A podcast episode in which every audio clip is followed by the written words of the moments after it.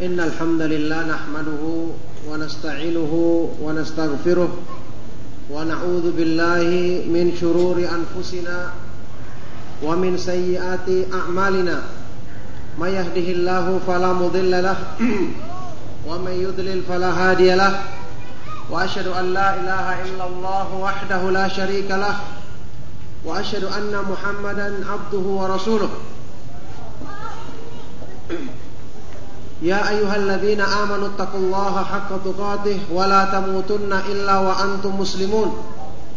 يا أيها الناس اتقوا ربكم الذي خلقكم من نفس واحدة وخلق منها زوجها وبث منهما رجالا كثيرا ونساء. واتقوا الله الذي تساءلون به والأرحام. إن الله كان عليكم رقيبا. يا أيها الذين آمنوا اتقوا الله وقولوا قولا سديدا يصلح لكم أعمالكم ويغفر لكم ذنوبكم ومن يطع الله ورسوله فقد فاز فوزا عظيما. أما بعد فإن أصدق الحديث كتاب الله وخير الهدي هدي محمد صلى الله عليه وآله وسلم وشر الأمور محدثاتها وكل محدثة بدعة wa kullu bid'atin dhalalah wa kullu dhalalatin finnar. Wa ba'du.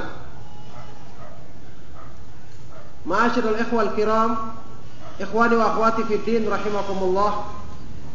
Alhamdulillah kembali pada pagi hari ini kita bersyukur kepada Allah Subhanahu wa taala dan memujinya atas semua limpahan nikmatnya kita bersyukur kepada Allah Subhanahu wa taala yang senantiasa masih memudahkan kita untuk semangat dalam mempelajari agamanya. Kita bersyukur kepada Allah Subhanahu wa taala yang senantiasa memudahkan kita untuk mengusahakan bagi diri kita sebab-sebab yang menyempurnakan keimanan kita dengan terus belajar, terus memperbaiki diri sebagai perwujudan perwujudan penerimaan kita terhadap seruan Allah Subhanahu wa taala dalam Al-Qur'an. Fafirru ilallah.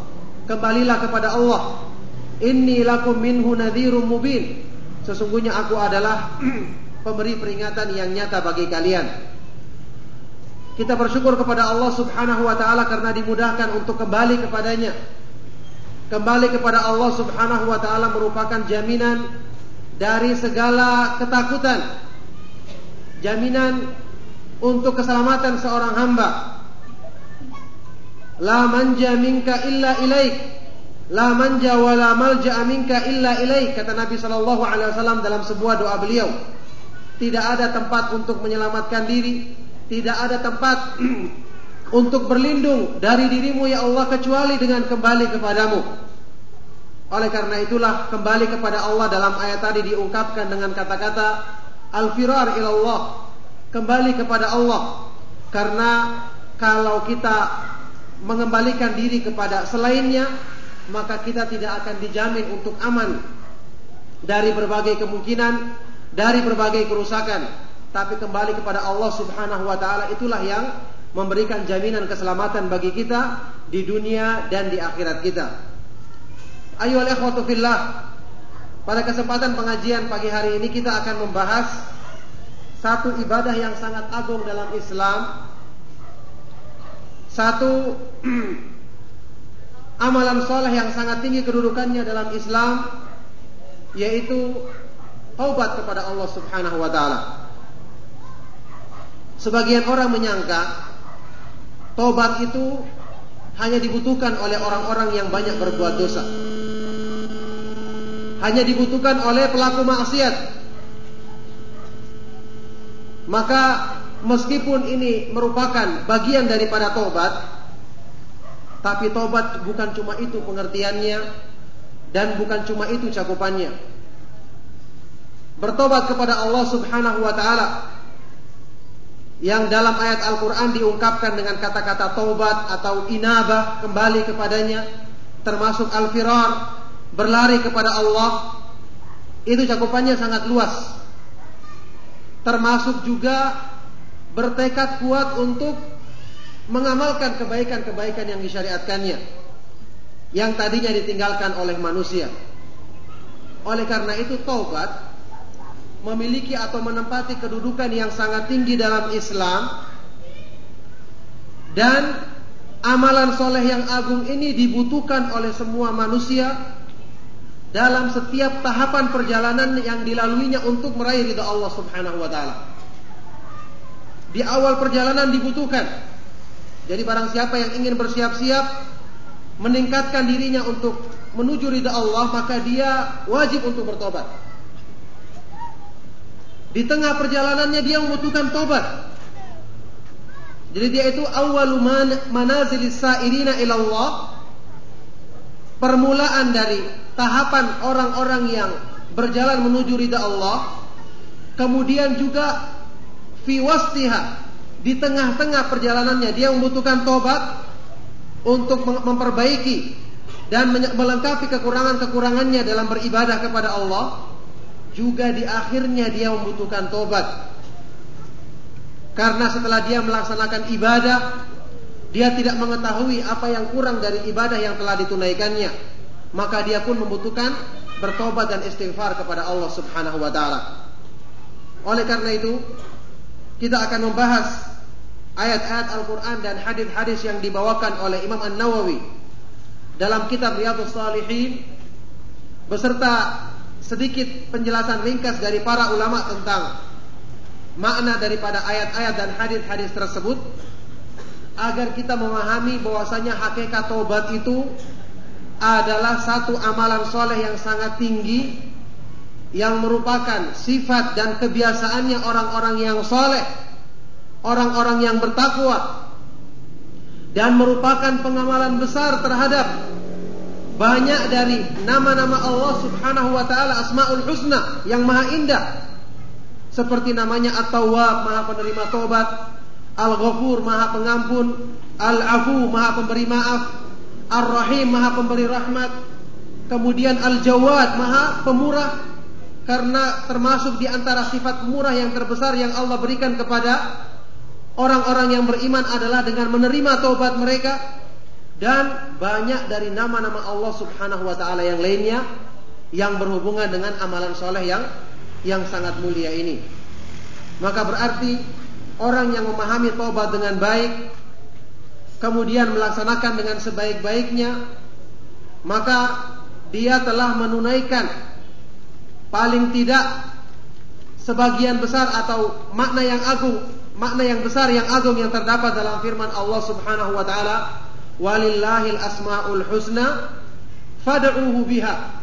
Dan Allah memiliki nama-nama yang maha indah maka berdoalah kalian kepada Allah dengannya pengertian berdoa kepada Allah dalam ayat ini mencakup dua jenis doa doa permintaan doaul masalah yaitu dengan seseorang meminta ampun kepada Allah bertobat kepada Allah dan menyebutkan nama Allah yang sesuai dengan permintaannya.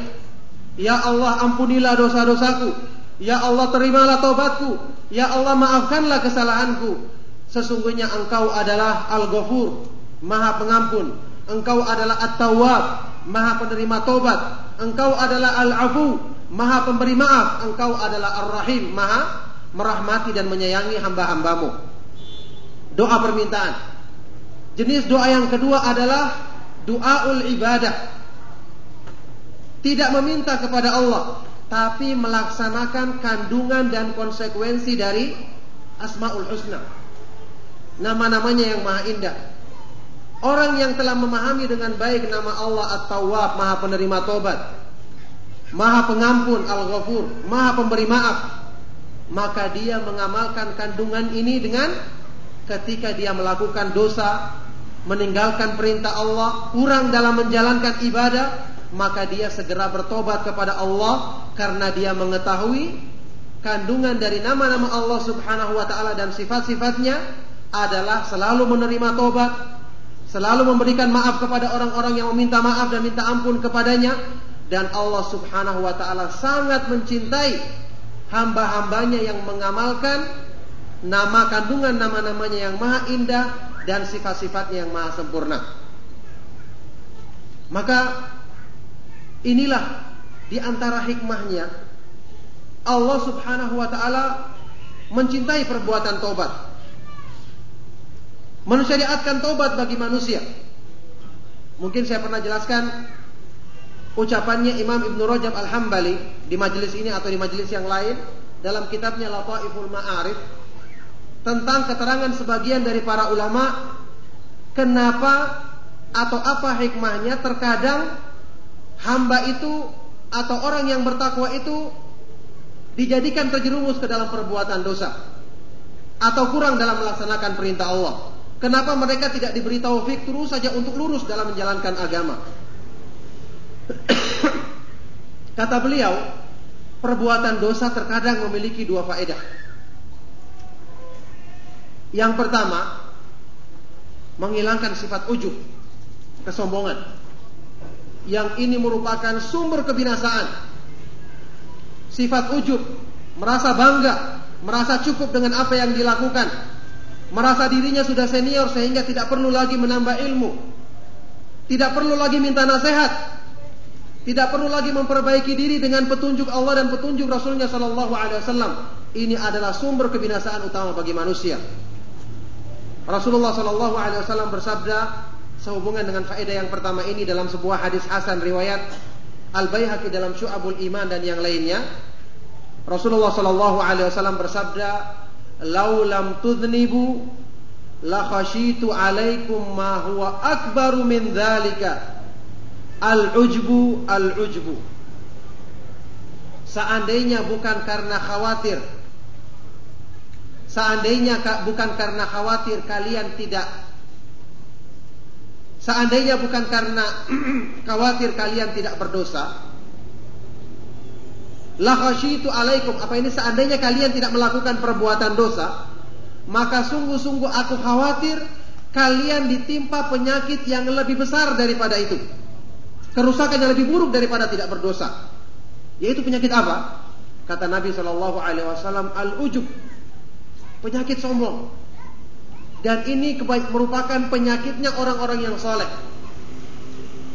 Merasa bangga dengan apa yang telah dilakukannya.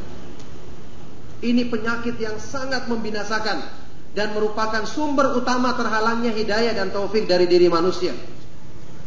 Jadi al-ujubu al-ujub, penyakit kesombongan, ujub, merasa bangga diri. Merasa dirinya sudah cukup.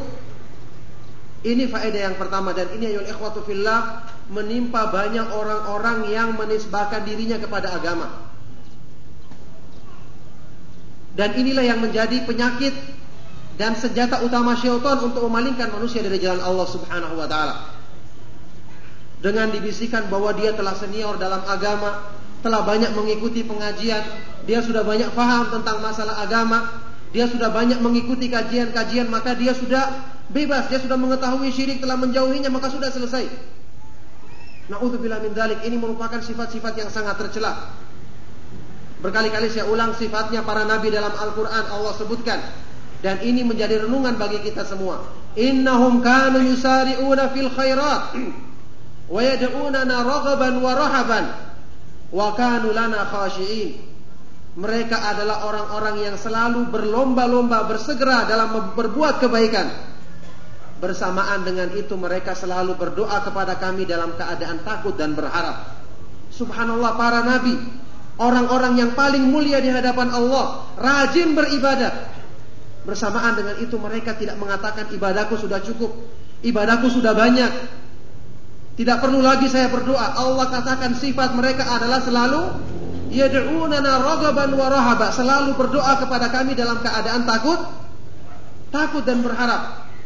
Sifatnya orang yang soleh. Tata jafa junubuhum anil madaji'i yad'una rabbahum khaufan wa tama'a wa mimma razaqnahum yunfikun. Lambung mereka jauh dari tempat tidurnya.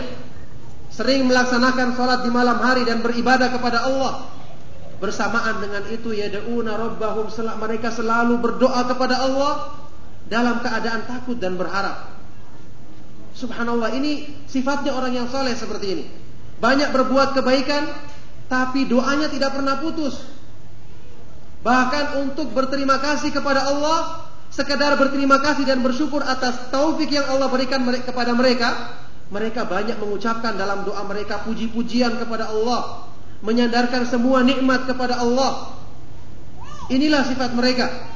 Maka di sini kebanyakan orang salah memahami dengan menyangka takut dan berharap itu hanya dimiliki oleh orang-orang yang malas beribadah. Ini antum ketahui adalah pemahaman yang keliru. Justru yang dikatakan oleh para ulama yang namanya takut dan berharap yang benar adalah orang yang telah melakukan semua sebab. Dengan taufik dari Allah diibaratkan seperti orang yang berladang misalnya dia sudah mencari bibit yang paling baik untuk ladangnya untuk sawahnya. Kemudian dia berusaha untuk menggemburkan tanahnya memberi pupuk mengairinya dengan baik menjaganya mengawasinya setelah itu dia berharap kepada Allah Subhanahu wa taala Inilah pengharapan yang benar. Inilah justru pengharapan yang sesungguhnya. Inilah pengharapan yang dimiliki oleh orang-orang yang saleh. Allah Subhanahu wa taala berfirman dalam Al-Qur'an, "Innal ladzina amanu wal ladzina hajaru wa jahadu fi sabilillahi ulaika yarjuna rahmatallah." Sesungguhnya orang-orang yang beriman kemudian berhijrah dan berjihad di jalan Allah mereka itulah orang-orang yang mengharapkan rahmat Allah, mengharapkan rahmat Allah. Jadi setelah mereka beriman, berhijrah, berjihad, melakukan kebaikan-kebaikan yang besar, baru mereka dikatakan benar pengharapannya kepada Allah. Inilah bukti bahwa orang-orang yang soleh adalah orang yang paling kuat dalam bersandar kepada Allah dan tidak merasa bangga dengan perbuatan baik yang telah mereka lakukan. Dalam masalah yang berhubungan dengan takut, hadis yang terkenal. Hadis Hasan atau Sahih riwayat Imam Tirmidzi. Ketika Rasulullah Shallallahu alaihi wasallam membaca ayat yang terkenal dalam Al-Qur'an, "Innal ladzina innal ladzina hum min khasyati rabbihim mushfiqun wal ladzina hum bi ayati rabbihim yu'minun walladzina hum bi rabbihim la yusyrikun walladzina yu'tuna ma ataw wa qulubuhum wajilatun annahum ila rabbihim raji'un. Ulaika yusari'una fil khairati wa hum laha sabiqun. Sesungguhnya orang-orang yang mereka itu sangat takut kepada Allah Subhanahu wa taala.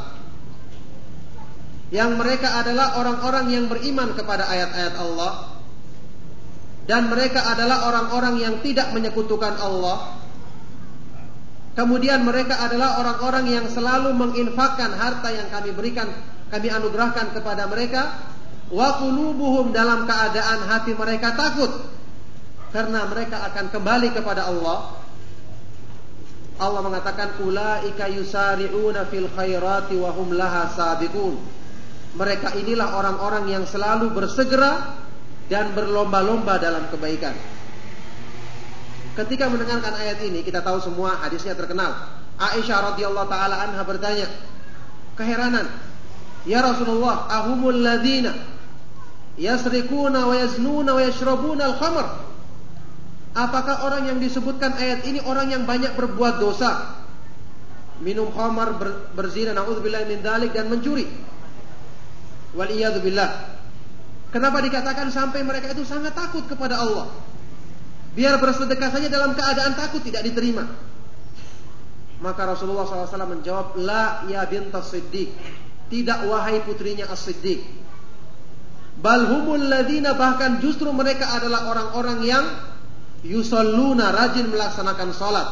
Yasumuna tekun dalam melaksanakan ibadah puasa. Wa yatasaddaquna banyak bersedekah wa yakhafuna alla yutaqabbala minhum.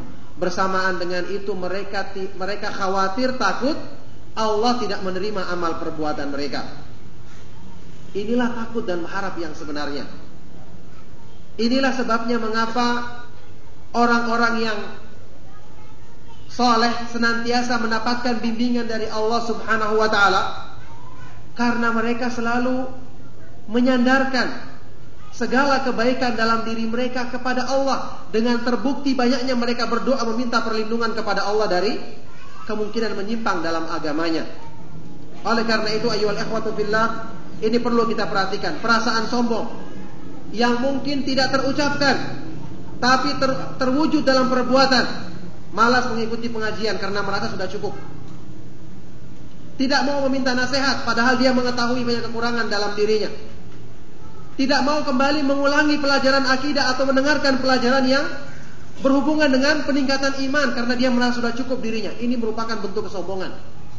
Dan ini merupakan penghalang utama sebab apa ini ditetapkannya taufik dari Allah Subhanahu wa taala dalam diri manusia. Nauzubillah min dzalik. Oleh karena itulah ini di antara sebabnya jika Allah ingin memberikan peringatan kepada hambanya, ditimpakan padanya perbuatan dosa supaya dia merendahkan merendahkan dirinya. Dan ini kata Rasulullah Sallallahu Alaihi Wasallam perbuatan dosa karena ujub dan kesombongan ini lebih parah daripada dosa itu sendiri. Lebih dikhawatirkan daripada dosa itu sendiri. Karena orang yang berbuat dosa, kemungkinan karena kelalaiannya kemudian dia bertobat. Adapun orang yang sudah memiliki rasa ujub, dinasehati pun juga sulit karena dia sudah merasa tahu. Diberikan peringatan pun dia mengatakan saya sudah hafal ayat dan hadis yang kamu bacakan. Maka sulit untuk memasuki orang yang seperti ini. Nah, oleh karena itu penyakit ini memang harus benar-benar dihilangkan karena ini merupakan penghalang daripada taufik. Rasulullah Shallallahu Alaihi Wasallam berdoa dalam doa beliau yang terkenal, wala takilni ila nafsi Ya Allah janganlah engkau menjadikan aku bersandar kepada diriku sendiri, memandang tinggi diriku sendiri meskipun cuma sekejap mata. Ini faedah dosa yang pertama terkadang faedahnya ada bagi manusia. Yang kedua, Terkadang dosa itu atau faedah daripada dosa diterangkan oleh Ibnu Rajab tadi yaitu untuk Allah Subhanahu wa taala mensyariatkan kepada manusia taubat dan meminta ampun kepadanya. Karena Allah Subhanahu wa taala mencintai nama-namanya yang maha indah dan sifat-sifatnya yang maha terpuji, dan mencintai hamba yang mengamalkan kandungan dari nama-nama dan sifat-sifatnya. Maka Allah Subhanahu wa taala mencintai orang yang bertobat. Yang mungkin seandainya manusia itu terus dijaga dari perbuatan dosa, maka akan sedikit yang bertobat. Maka akan sedikit yang minta ampun kepada Allah. Sehingga manfaat atau konsekuensi apa ini pengaruh positif dari mengimani nama Allah Subhanahu wa taala Maha Pengampun, Maha Penyayang, Maha Pemaaf itu akan tidak begitu nyata di hadapan makhluknya. Maka Allah terkadang menguji hambanya dengan taubat apa dengan perbuatan dosa yang kemudian Allah Subhanahu wa taala berikan taufik kepadanya untuk bertobat dan Allah mencintai taubat dari hambanya dan sangat gembira menerimanya sebagaimana yang antum ketahui.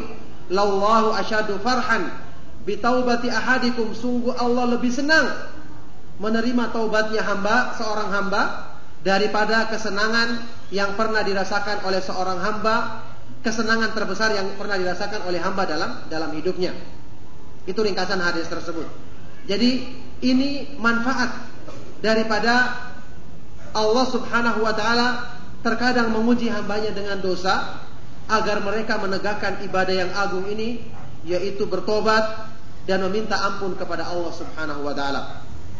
Nah, oleh karena itulah sekali lagi taubat ini merupakan satu amalan yang besar. Satu amalan yang agung yang hendaknya diperbanyak dan dijadikan sebagai kebiasaan orang-orang yang ingin mencapai ridha Allah Subhanahu wa taala.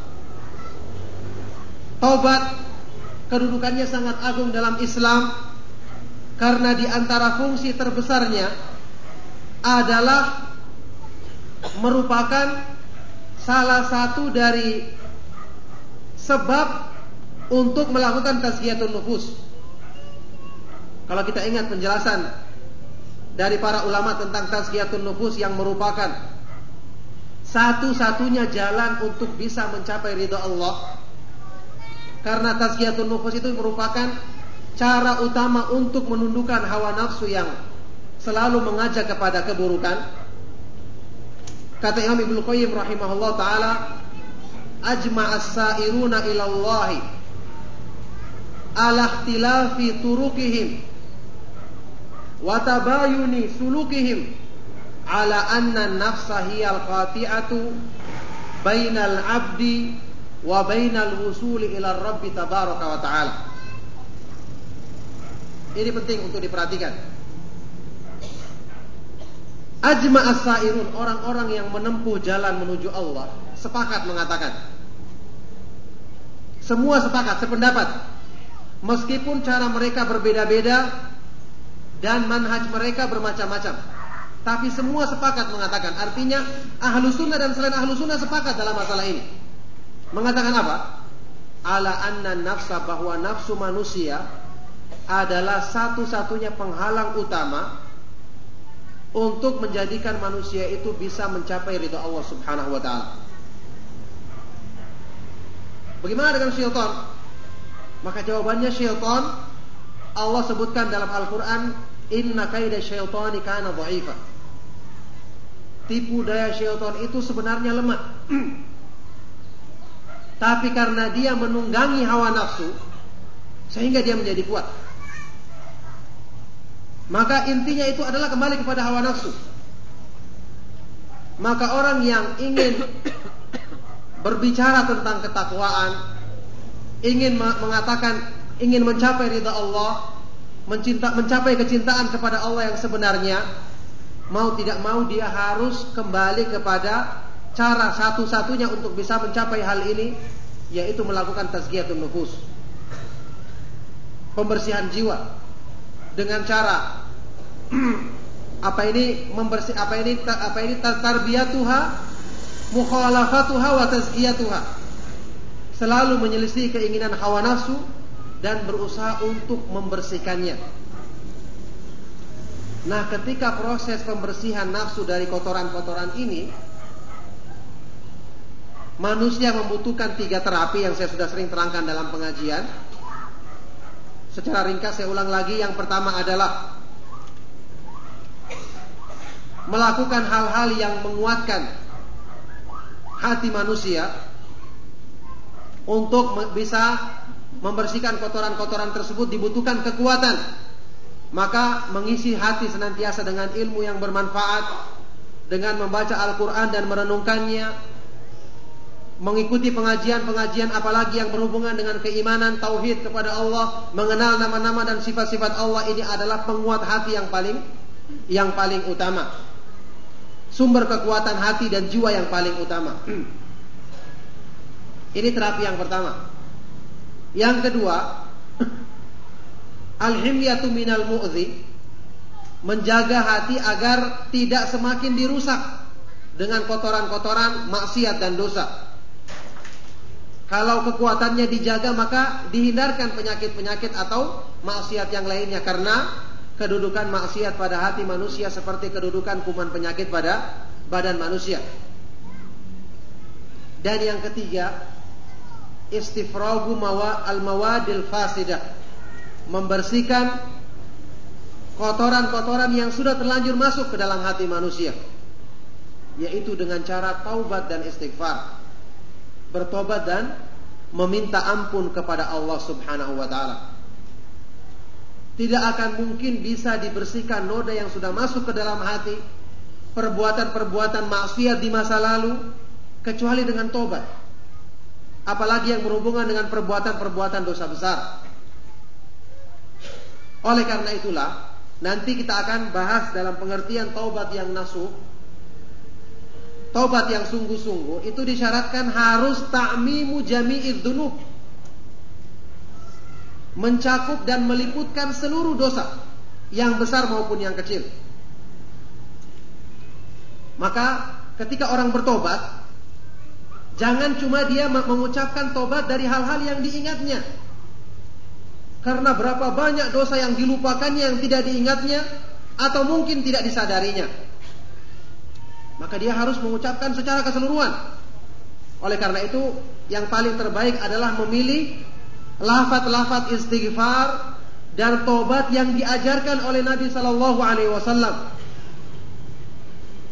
yang meliputi semua dosa. Allahumma gfir li ma qaddamtu wa ma akhartu wa ma a'lantu wa ma asrartu wa ma anta a'lamu bihi minni antal muqaddimu wa antal muakhiru la ilaha illa ant. Misalnya seperti itu. Ya Allah ampunilah dosa-dosaku yang lalu maupun yang yang terakhir. Yang aku tampakkan maupun yang aku sembunyikan dan apa-apa yang lebih engkau ketahui daripada diriku. Kemudian lafaz yang lain Allahumma gfir li dzambi kullahu dikkahu wa jillahu wa alaniyatahu wa sirrahu wa awwalahu wa akhirahu. Ya Allah ampunilah dosa-dosaku semuanya, yang kecil maupun yang besar, yang lalu maupun yang terakhir, kemudian yang nampak maupun yang tersembunyi. Ini lafaz-lafaz yang sebaiknya diucapkan dalam istighfar kita karena inilah salah satu di antara syarat tobat yang nasuh yaitu tobat yang sungguh-sungguh yang dipuji oleh Allah Subhanahu wa taala dalam Al-Qur'an yaitu men, apa ini ketika beristighfar me, meliputkan dan mencakupkan semua perbuatan dosa yang diperbuat oleh manusia.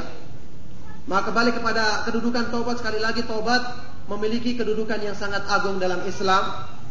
Tidak ada seorang pun yang tidak butuh dengannya.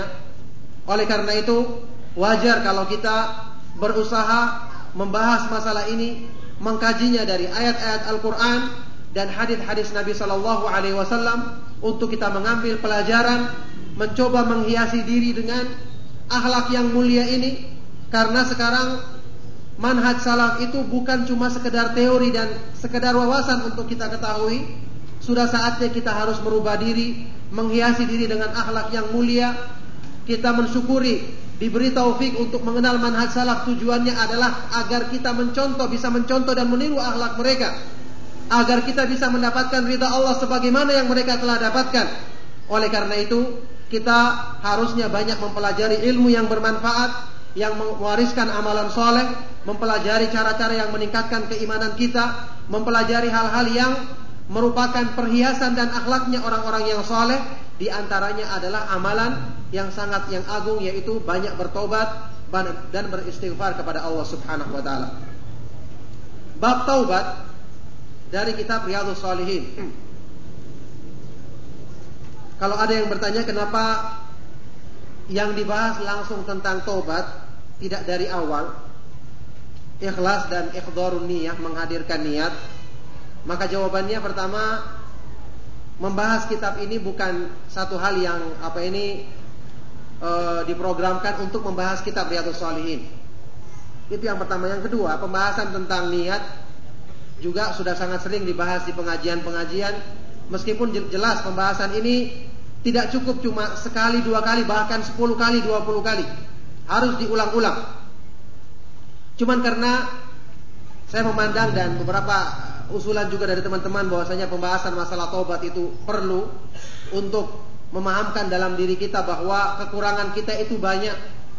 Sementara nikmat yang Allah anugerahkan kepada kita juga terlalu banyak. Maka oleh karena itu minimal untuk mewujudkan rasa tahu diri kita akan kekurangan kita, kita perlu sadar bahwa kita itu butuh bertobat. Dan butuh untuk sekedar memperbaiki diri agar Allah Subhanahu wa taala mau merahmati kita dengan rahmatnya yang maha luas. Maka kita berdoa, kita berharap semoga dengan sebab kita berusaha tobat, meminta ampun atas kekurangan diri kita ini Allah Subhanahu wa taala mau mengasihani kita dan merahmati diri kita. Saya sudah pernah terangkan bahwa Imam Ibnu Qayyim rahimahullah taala menjelaskan tentang ketika menjelaskan tentang sayyidul istighfar yang menjadikan istighfar ini memiliki keutamaan yang demikian besar adalah karena dua kalimat yang ter tersebut di dalamnya. Abu ulaka bi ni'matika alayya wa abu dzambi. Ya Allah, aku mengakui mengembalikan kepadamu besarnya limpahan nikmat yang kamu berikan kepadaku dan aku mengakui akan banyaknya dosa-dosaku, kurangnya aku dalam mensyukuri nikmat tersebut. Nah, kita ingin belajar bersikap seperti ini. Belajar memiliki sifatnya orang yang soleh, yang kalaupun kita tidak memiliki amalan mereka minimal kita tiru bagaimana mereka merendahkan diri di hadapan Allah Subhanahu wa taala. Mengembalikan nikmat semua dan penyandaran diri kepada Allah serta mengakui bahwa diri kita ini banyak kurang dan banyak yang perlu diperbaiki, banyak membutuhkan kasih sayang, rahmat dan pengampunan dari Allah Subhanahu wa taala. Kita masuki pembahasan masalah taubat. Bab at-taubat, bab yang kedua dari kitab Riyadhus Shalihin. Di situ dibawakan keterangan oleh Imam An-Nawawi rahimahullah taala, qala al-ulama, para ulama berkata, qala al-ulama, para ulama berkata, At-taubatu wajibun min kulli dzanbin. Taubat itu wajib dari setiap perbuatan dosa yang dilakukan oleh manusia. Baik itu dosa besar maupun dosa kecil.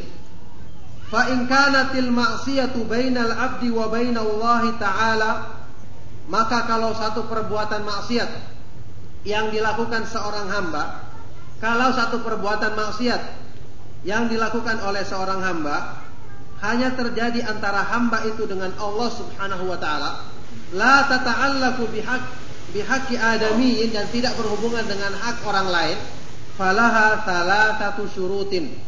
Maka ini terbagi menjadi tiga syarat terbagi ada tiga syarat yang wajib dipenuhi padanya ya ada juga nanti yang menambahkan dua syarat tapi ini berhubungan dengan semua manusia secara keseluruhan yang jelas tiga syarat ini yang menjadi inti daripada uh, syarat diterimanya tobat. Yang pertama, ayyukli'a anil maksiyah. Al-ikla. Melepaskan diri, membersihkan diri dari perbuatan maksiat tersebut. Membersihkan diri dari perbuatan maksiat dengan meminta ampun kepada Allah Subhanahu wa taala, beristighfar kepadanya, meminta ampun kepada Allah Subhanahu wa taala dengan menyebut perbuatan maksiat tersebut dan memohon ampun kepadanya. Kemudian menjauhi sebab-sebab yang bisa membawa kepada maksiat tersebut. Wathani dan yang kedua, ayandima atau ayandama ala fi'liha. Merasa menyesal dengan penyesalan yang sebenarnya atas perbuatan tersebut dan Allah Subhanahu wa taala mengetahui siapa yang sungguh-sungguh dan dalam penyesalannya dan siapa yang berdusta naudzubillah min dzalik. Jadi an-nadab penyesalan. Kemudian yang ketiga wathalitha wathalithu ayazima ala ayazima alla ya'uda ilaiha abadan. Bertekad kuat bertekad kuat untuk tidak kembali kepada perbuatan dosa tersebut selama-lamanya. Tidak kembali kepada perbuatan dosa tersebut selama-lamanya. Kata beliau, fa in fukida ahadu thalathati lam tasihha taubatuhu. Kalau ada yang hilang dari salah satu dari tiga syarat ini, maka tobatnya tidak diterima. Tobatnya tidak diterima. Yang ditambahkan oleh para ulama lagi dan tambahan ini sebenarnya sangat perlu sekali yaitu ikhlas dalam bertobat. Ikhlas dalam bertobat. Jadi pertimbangan dia bertobat itu bukan untuk menjaga kedudukannya, menjaga citranya, atau takut karena apa yang merasa takut dari celaan manusia atau Eh, gangguan manusia misalnya atau mengharapkan kedudukan pada diri manusia. Juga tambahan yang terakhir adalah tobat dilakukan pada waktunya. Yaitu sebelum nyawa sampai di kerongkongan dan sebelum matahari terbit dari tempat terbenamnya. Rasulullah Shallallahu alaihi wasallam bersabda, "Inna Allah azza wa jalla yaqbalu taubatal 'abdi ma lam yughargir." Sesungguhnya Allah subhanahu wa ta'ala akan selalu menerima taubatnya seorang hamba sebelum nyawanya sampai di tenggorokannya. Dalam hadis yang lain juga sahih Rasulullah sallallahu alaihi wasallam bersabda, "La tanqati'ut taubatu hatta tatlu asy-syamsu min maghribiha." Taubat itu tidak akan terputus sampai matahari terbit dari tempat terbenamnya. Kenapa saya katakan tadi tambahan ini sangat baik? Ikhlas. Karena berhubungan dengan zat yang kita bertobat kepadanya. Para ulama menjelaskan bahwasanya tobat yang nasuh itu adalah tobat yang dilakukan dengan mempertimbangkan tiga pihak. Pihak yang kita bertobat kepadanya yaitu Allah Subhanahu wa taala. Kemudian pihak diri kita sendiri yang berbuat salah. Dan yang terakhir dosa yang ingin kita bertobat darinya. Adapun yang berhubungan dengan pihak yang pertama yaitu Allah Subhanahu wa taala, maka kita harus mengikhlaskan taubat kita dari segala macam pengaruh-pengaruh hawa nafsu. sungguh-sungguh benar-benar ikhlas dalam bertobat kepada Allah Subhanahu wa taala. Yang berhubungan dengan dosa yang ingin kita bertobat darinya yaitu apa yang saya jelaskan tadi, ta'mimudz dzunub wastighraquha meliput meliputkan dan mencakupkan semua dosa yang besar maupun yang kecil. Karena tobat nasuh ini adalah tobat yang sungguh-sungguh, tobat yang paling sempurna, maka Wajar kalau syaratnya juga harus syarat yang tinggi. Jadi meliputkan semua dosa. Meliputkan semua perbuatan dosa yang kecil maupun yang besar yang kita ketahui maupun yang tidak kita ketahui. Kemudian yang berhubungan dengan pihak yang berbuat dosa itu sendiri adalah dengan menghimpun kejujurannya, tekad yang kuat, penyesalannya untuk bersungguh-sungguh dalam apa ini meninggalkan perbuatan maksiat tersebut dan bertekad untuk tidak melakukannya lagi serta menyesali apa yang pernah yang pernah dilakukannya. Inilah pengertian daripada taubat yang nasuh. Dan dari sinilah kalau kita lihat ungkapan para ulama sewaktu mendefinisikan dari taubat yang nasuh itu kembali kepada kesimpulan tiga hal ini. Kalau kita kumpulkan semua maka kembali kepada Tiga hal ini berhubungan dengan pihak, tiga pihak yang terlibat dalam dalam masalah taubat ini. Ada tambahan di sini oleh beliau oleh Syekh uh, An-Nawawi atau Imam An-Nawawi rahimahullah taala, "Wa in kanatil ma'siyatu tata'allaqu bi adamiyyin fa syurutuha arba'atun." Adapun jika maksiat tersebut berhubungan dengan haknya manusia, maka syaratnya tambah satu lagi menjadi empat. Hadhihi satu yang tiga tiga syarat ini ditambah dengan wa ayyabra min haqqi sahibiha. Hendaknya dia melepaskan diri atau meminta penghalalan pembebasan dari hak orang yang memiliki hak yang pernah didoliminya. Fa in kanat malan wa nahwahu raddahu ilaihi. Kalau itu berupa harta atau yang semisalnya segera dikembalikan. Wa in kanat hadda qadhafin wa nahwiha makanahu minhu aw talaba afwahu. Kalau itu berupa hukuman tuduhan menuduh tanpa eh, dalil yang benar tanpa alasan yang benar atau yang semisalnya maka dia hendaknya makanahu minhu. Yakni apa ini memudahkan agar orang itu membalas membalas kepadanya. Jadi mengatakan kepada orang tersebut dengan berterus terang selama tidak menimbulkan madarat yang lebih besar untuk orang itu diminta membalas kepadanya apa yang diinginkannya untuk agar dia bisa memaafkan kesalahan tersebut atau minimal meminta maaf darinya. Wa in kanat ghibatan istahallahu minha. Adapun kalau itu berhubungan dengan ghibah, maka hendaknya dia meminta penghalalan darinya. Ini semua juga penting dan kita sudah tahu hadis yang sangat terkenal tentang orang-orang yang dikatakan muflis pada hari kiamat, orang-orang yang bangkrut adalah akibat melakukan kezaliman yang seperti ini yang kemudian tidak diselesaikannya di dunia.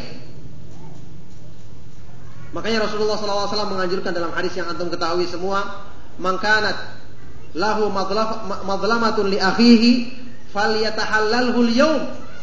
Barang siapa yang memiliki kezaliman, pernah melakukan kezaliman terhadap saudaranya, maka hendaknya dia meminta penghalalan. Berusaha membebaskan diri saat ini. Sebelum datang nanti waktunya yang pada waktu itu tidak ada lagi pembayaran dengan uang emas atau uang perak. Yang ada adalah alat tukar dengan kebaikan dan keburukan manusia. Naudzubillah min dzalik maka ini termasuk apa ini perkara yang penting bagi kita. Kalau antum tidak ingin rugi di hari kemudian maka hindarilah hal-hal yang berhubungan dengan kedoliman terhadap manusia segeralah meminta maaf kalau masih ada ganjalan kepada siapa pun yang pernah kita melakukan kedoliman padanya. Meskipun para ulama menjelaskan dalam hal yang berhubungan dengan mengakui perbuatan gibah misalnya atau pernah mencela orang lain tanpa alasan yang hak menuduh misalnya ini perlu diperinci kalau pengakuan tersebut misalnya menimbulkan kemarahan yang besar bagi dirinya. Yang dengan itu dia akan mencelakakan kita atau membunuh orang yang mengaku tersebut maka jelas ini membuat dia tidak boleh melakukan hal tersebut. Ini tidak boleh dia berterus terang. Karena madaratnya lebih besar. Maka pada hak orang seperti ini disyariatkan untuk melakukan hal yang lain yaitu dengan apa? Memintakan ampun kepada orang tersebut kepada Allah secara sembunyi-sembunyi menyebutkan kebaikan-kebaikannya di majelis yang pernah dia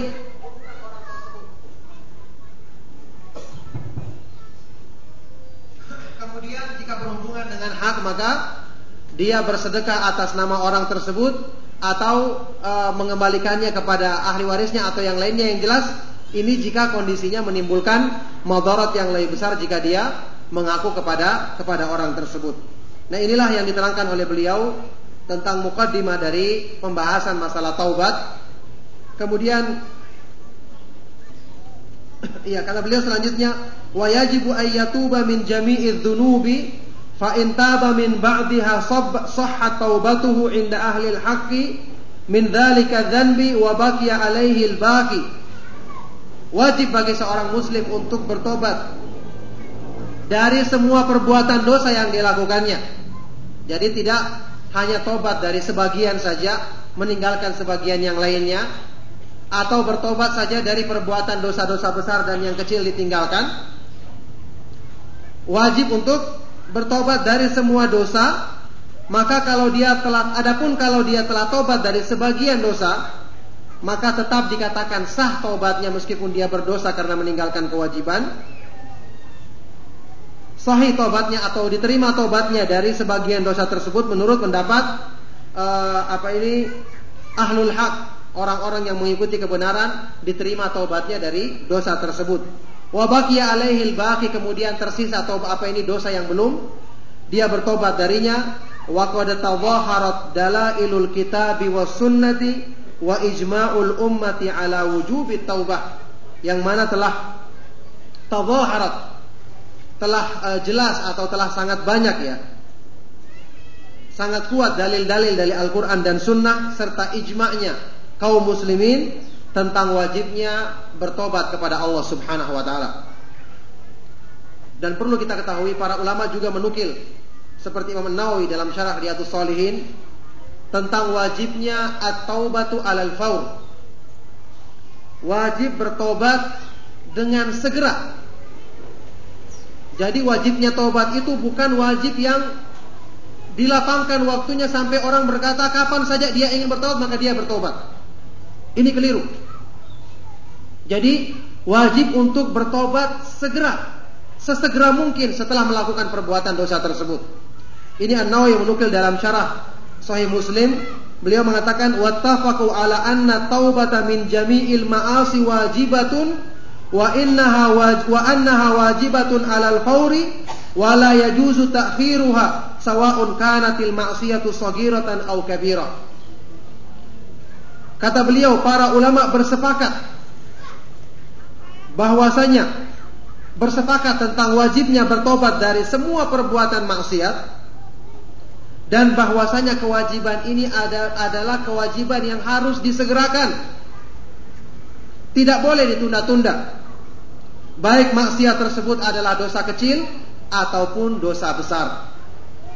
Ini kata beliau. Jadi wajib untuk dilakukan dengan segera. Oleh karena itu, Syekh Abdurrahman As-Sa'di sewaktu mengisyaratkan dalam tafsirnya Taisir Karimur Rahman makna daripada firman Allah Subhanahu wa taala Innamat taubatu 'ala Allahi lilladzina ya'maluna su'a bijahalatin thumma yatubuna min min qaribin faulaika yatubullahu 'alaihim.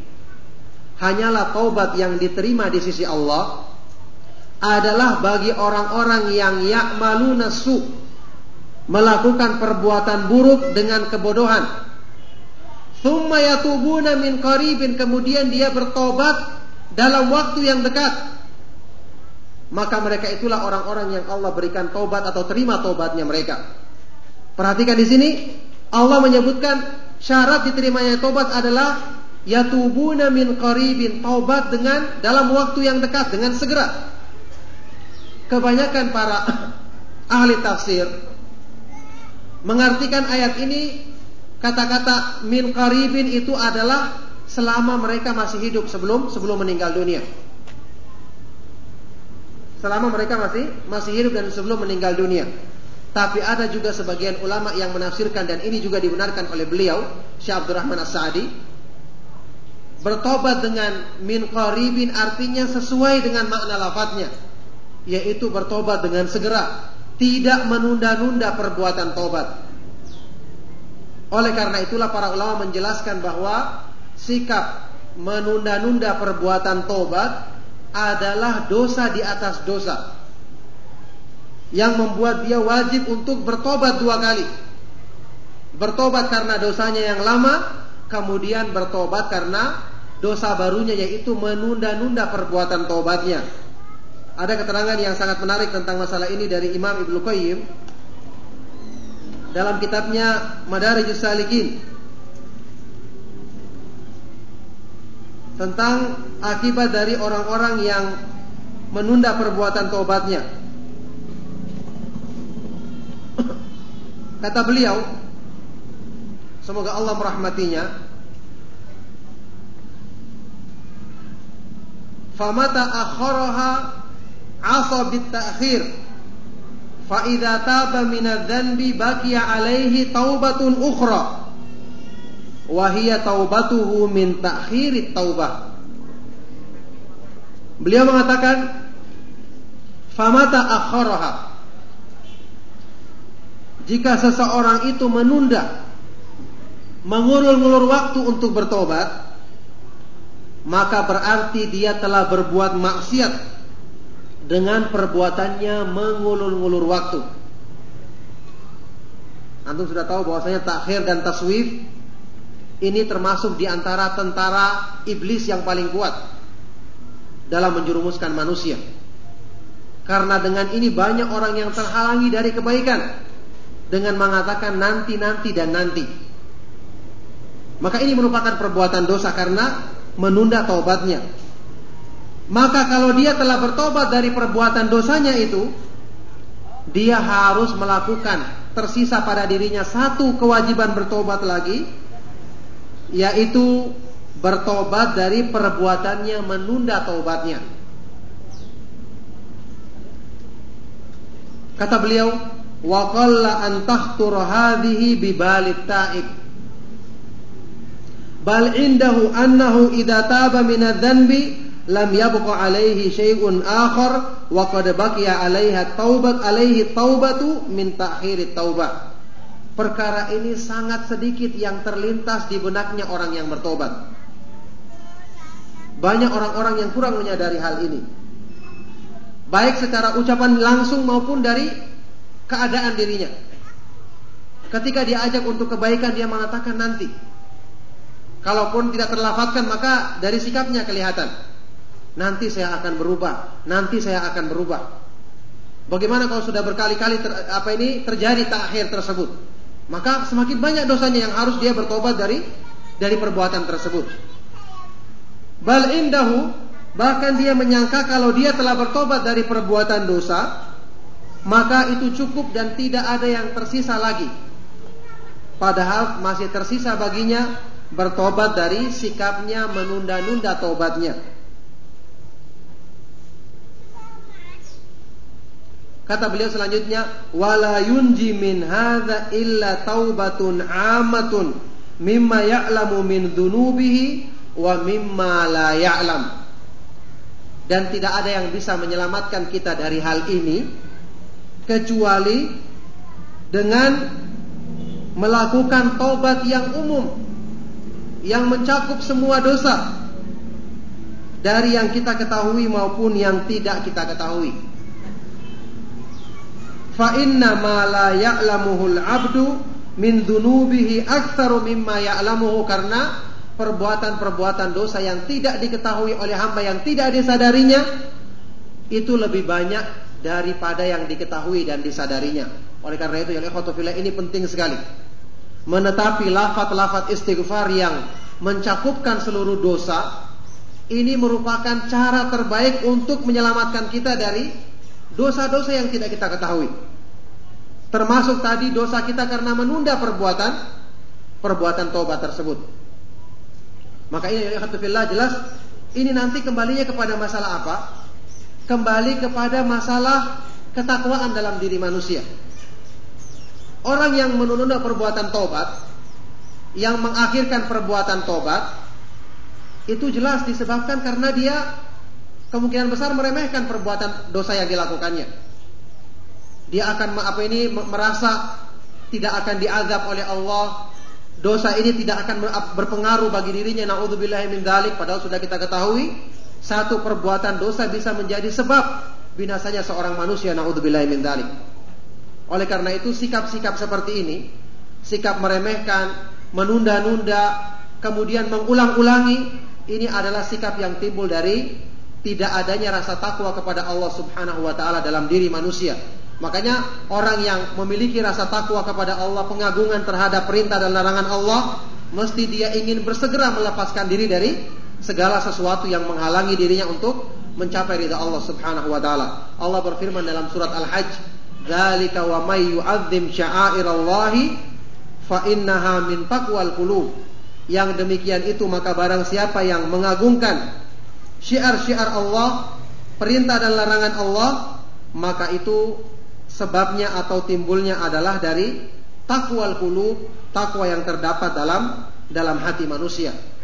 Maka orang yang memiliki hal ini, makanya ini pentingnya orang yang melakukan tazkiyatun nufus. Orang yang memiliki takwa dalam hatinya maka perbuatan dosa apa pun yang dilakukannya itu akan menjadi mudah bagi Allah untuk mengampuninya. Antum tahu semua sebagian dari para ulama ada yang menafsirkan firman Allah Subhanahu wa taala tentang uh, pujiannya alladzina yajtanibuna kaba'iral ismi ithmi wal fawahisha illa lamam orang-orang yang menjauhkan diri dari perbuatan dosa-dosa besar dan perbuatan-perbuatan yang keji kecuali al-lamam Jumhur ulama menafsirkan al-lamam di sini adalah dosa-dosa kecil karena manusia sulit untuk menghindarinya. Tapi ada juga yang menafsirkan Orang yang dipuji dalam ayat ini juga termasuk orang yang dia itu melakukan perbuatan dosa besar sekali saja, tapi dia langsung bertobat. Karena apa? Karena ketakutan dalam dirinya. Oleh karena itu, ya fillah, dosa itu sangat dipengaruhi dengan sikapnya manusia ketika melakukannya. Bahkan para ulama menyebutkan ada beberapa sebab yang menjadikan dosa kecil itu nanti semakin besar. Bahkan bisa jadi melebihi dosa-dosa besar yang lainnya dengan sebab sikap manusia dalam melakukannya. sikap manusia dalam menghadapinya. Di antaranya apa? Yaitu al-israr. Terus-menerus dalam melakukannya. Selalu mengulang-ulangi perbuatan dosa tersebut. Ini meskipun kecil dosanya, bisa menjadi besar. Antum tahu semua ucapan yang terkenal dari salah seorang ulama salaf. Las kabirota ma'al istighfar wala sogirota ma'a ma'al israf. Tidak ada dosa besar jika segera seseorang itu meminta ampun kepada Allah dan tidak ada dosa kecil kalau dilakukan terus menerus. Makanya Allah menjelaskan dalam Al-Quran orang yang bertakwa itu juga melakukan dosa karena mereka tidak maksum, tidak terjaga dari perbuatan dosa dan maksiat. Tapi karena mereka memiliki ketakutan kepada Allah dalam hatinya, mereka segera bertobat dan tidak terus melakukan perbuatan dosa tersebut, inilah yang membedakan mereka dengan orang-orang yang tidak memiliki takwa dalam hatinya. Allah berfirman, "Walladzina" tentang orang-orang yang bertakwa. "Walladzina idza fa'alu fahishatan aw dhalamu anfusahum dzakarullaha fastaghfaru lidunubihim wa may yaghfiru dzunuba illallah wa lam yusirru ala ma fa'alu wa hum wa hum ya'lamun." Yang mereka itu adalah orang-orang yang ketika dia berbuat perbuatan yang keji atau mendolimi diri mereka sendiri jadi orang yang berbuat takwa kadang-kadang berbuat dosa besar juga. Atau mendolimi diri mereka sendiri berbuat dosa kecil. Mereka segera mengingat Allah. segera mengingat Allah. Karena mereka dekat kepada Allah maka segala sesuatu yang dikhawatirkan merusak hubungannya dengan Allah sangat mereka risaukan. Segera mereka mengingat Allah dan meminta ampun dengan sungguh-sungguh atas perbuatan dosa mereka.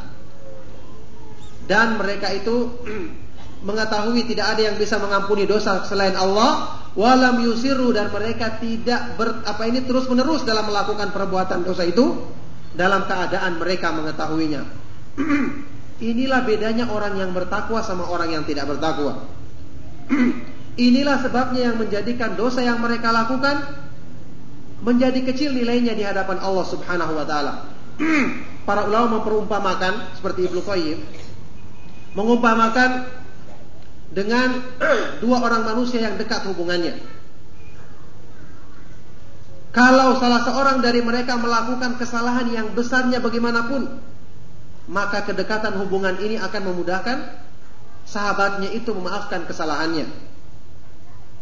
Ini dalam hak manusia yang terbatas pemaafan mereka apalagi pada hak Allah Subhanahu wa taala yang maha sempurna sifat pemaaf dan pengampunannya. Walillahil mathalul a'la dan Allah memiliki permisalan yang paling yang paling tinggi. Maka jelas orang yang memiliki sifat demikian, dia segera bertobat, dia segera menyesali perbuatannya, dia tidak mengulanginya, Allah Subhanahu wa taala akan memudahkan pengampunan dosanya. Sebab yang kedua yang menjadikan dosa kecil itu besar, menjadi dosa besar di hadapan Allah adalah mirip dengan yang pertama tadi, istisgharud dzunub memandang enteng, memandang remeh dosa. Ini juga timbul dari tidak adanya ketakutan dan ketakwaan kepada Allah dalam hati. Kata salah seorang ulama salaf, la tanduru ila sigharil ma'siyati ila sigharil ma'asi walakin indur ila kibari man ta'si. Janganlah kamu melihat kepada kecilnya perbuatan maksiat tapi lihatlah kepada agungnya zat yang kamu bermaksiat kepadanya.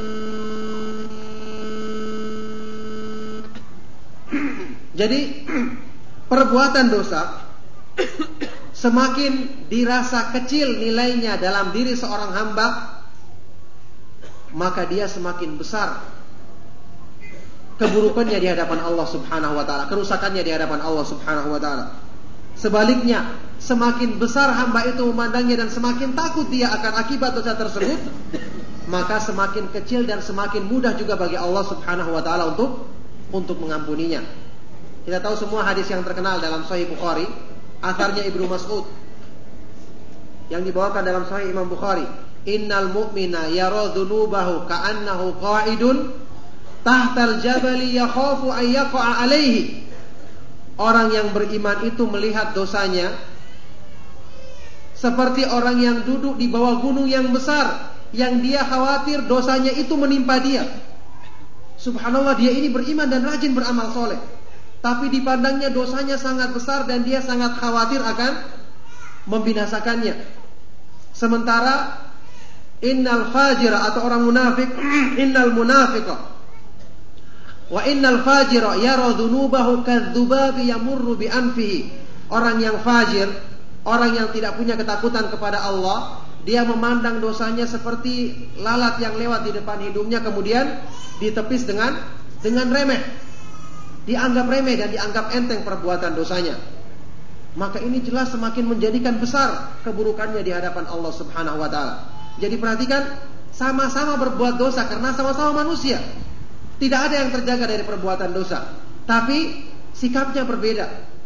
Sikapnya berbeda dan inilah di antara inti mengapa orang-orang yang takwa itu mudah bagi mereka untuk mendapatkan pengampunan dari Allah dengan sikap-sikap mereka dan inilah sebabnya mengapa orang-orang yang generasi yang utama sebelum kita sangat takut dengan perbuatan dosa padahal mereka sempurna imannya dan rajin dalam melaksanakan amalan soleh dibandingkan dengan orang yang datang setelah mereka yang ibadahnya sudah sedikit banyak dosanya tapi terlalu pede dengan kemampuan yang ada dalam diri mereka.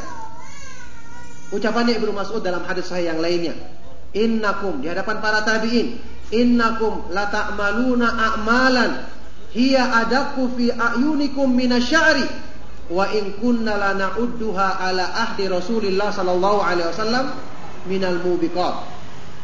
Kalian saat ini melakukan amalan-amalan perbuatan-perbuatan buruk yang kalian anggap lebih remeh, lebih tipis daripada rambut. Padahal kami dulunya menganggapnya di zaman Nabi Shallallahu Alaihi Wasallam sebagai dosa-dosa yang membinasakan. Jadi satu dosa itu disikapi oleh orang oleh manusia tergantung dari ketakwaan dalam hatinya. Sahabat menyikapi satu dosa beda dengan tabiin dalam menyikapinya. Inilah yang menjadikan keutamaannya para sahabat melebihi orang-orang yang datang setelahnya. Antum tahu semua terkenal juga dalam Sahih Bukhari. Ucapannya tabi'in yang terkenal Ibnu Abi Mulaikah yang mengatakan adraktu thalathina min ashabin Nabi sallallahu alaihi wasallam kulluhum yakhafun nifaqa ala nafsi. Aku pernah menjumpai sekitar 30 orang sahabat Nabi sallallahu alaihi wasallam yang masing-masing mereka mengkhawatirkan diri-diri mereka tertimpa kemunafikan. Subhanallah orang-orang saat ini mungkin tidak pernah berpikir Jangankan kemunafikan, dosa besar saja mungkin dianggap dia tidak pernah melakukannya. Perbuatan bid'ah dianggap dia sudah lepas dari kemungkinan terjerumus kepadanya. Apalagi kemunafikan. Ini 30 orang sahabat dan diterangkan oleh Imam Ibnu Ibnu Hajar 30 orang sahabat yang pernah dijumpai oleh Ibnu Abi Mulaika dalam biografinya di antaranya adalah sahabat-sahabat yang terkenal seperti Aisyah dan beberapa sahabat yang lainnya juga yang pernah dijumpainya tapi tidak pernah dia meriwayatkan hadis dari mereka seperti Ali bin Abi Thalib dan sahabat-sahabat besar yang lainnya. Ini menunjukkan bahwa ini adalah kesepakatan para sahabat, ketakutan mereka sama terhadap perbuatan nifak, perbuatan syirik, padahal kita ketahui para sahabat itu sangat jauh dari perbuatan kufur dan perbuatan munafik, bahkan tanda-tanda orang yang berlepas diri dari kemunafikan adalah mencintai mencintai para sahabat Nabi Shallallahu Alaihi Wasallam. Nah ini ketakutan yang menjadikan dosa yang mereka lakukan sangat mudah diampuni oleh Allah Subhanahu Wa Taala dan menjadi kecil nilainya di hadapan Allah Subhanahu Wa Taala yang maha maha luas rahmatnya. Kemudian termasuk juga sebab yang menjadikan dosa itu kecil menjadi besar nilainya yaitu as-surur bis wattabajjuju biha.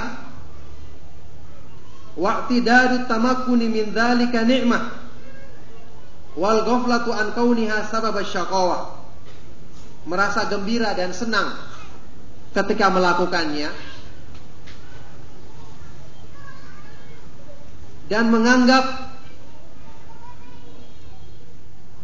bisa melakukannya sebagai nikmat serta lalai dari kenyataan bahwa dosa itu merupakan sebab kebinasaan, kebinasaan dan kecelakaan. Ini juga sering terjadi. Orang-orang yang naudzubillah min ketika mengingat masa lalunya kemudian dia merasa senang, merasa gembira, tidak malu untuk menceritakannya, bahkan dianggap ini sebagai satu kesempatan yang bisa didapatkannya. Ini semua adalah sebab yang menjadikan dosa itu semakin besar nilainya di hadapan Allah Subhanahu wa taala termasuk dalam masalah ini antum ketahui mujaharah ya yakni terang-terangan menceritakan perbuatan dosa tanpa ada tujuan yang syar'i, tanpa ada tujuan yang dibenarkan dalam agama atau menyebarkan perbuatan dosa tanpa ada tujuan di tengah-tengah kaum muslimin sehingga menarik menyemangati orang untuk melakukannya dan e, beberapa bentuk-bentuk yang lainnya yang merupakan e, apa ini yang termasuk dari sikap merasa gembira dan senang terhadap tersebarnya perbuatan perbuatan dosa tersebut. Nah inilah jadi e, di antara sebab-sebab yang diterangkan oleh para ulama hal-hal yang bisa menjadikan perbuatan dosa kecil itu menjadi menjadi dosa besar. Ya. Jadi kita istirahat sebentar sampai setengah sebelas Allah. Sallallahu alaihi wa barak ala nabiyina Muhammadin wa ala alihi wa man tabi'ahum bi sallallahu yaumil qiyamah.